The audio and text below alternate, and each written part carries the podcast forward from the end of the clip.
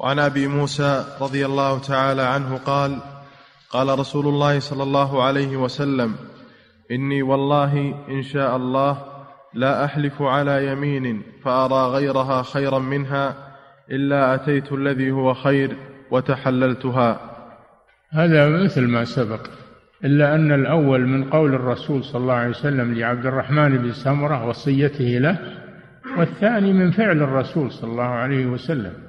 أنه هو صلى الله عليه وسلم بنفسه إذا حلف أن لا يفعل خيرا فإنه يكفر عن يمينه ويأتي الذي هو خير.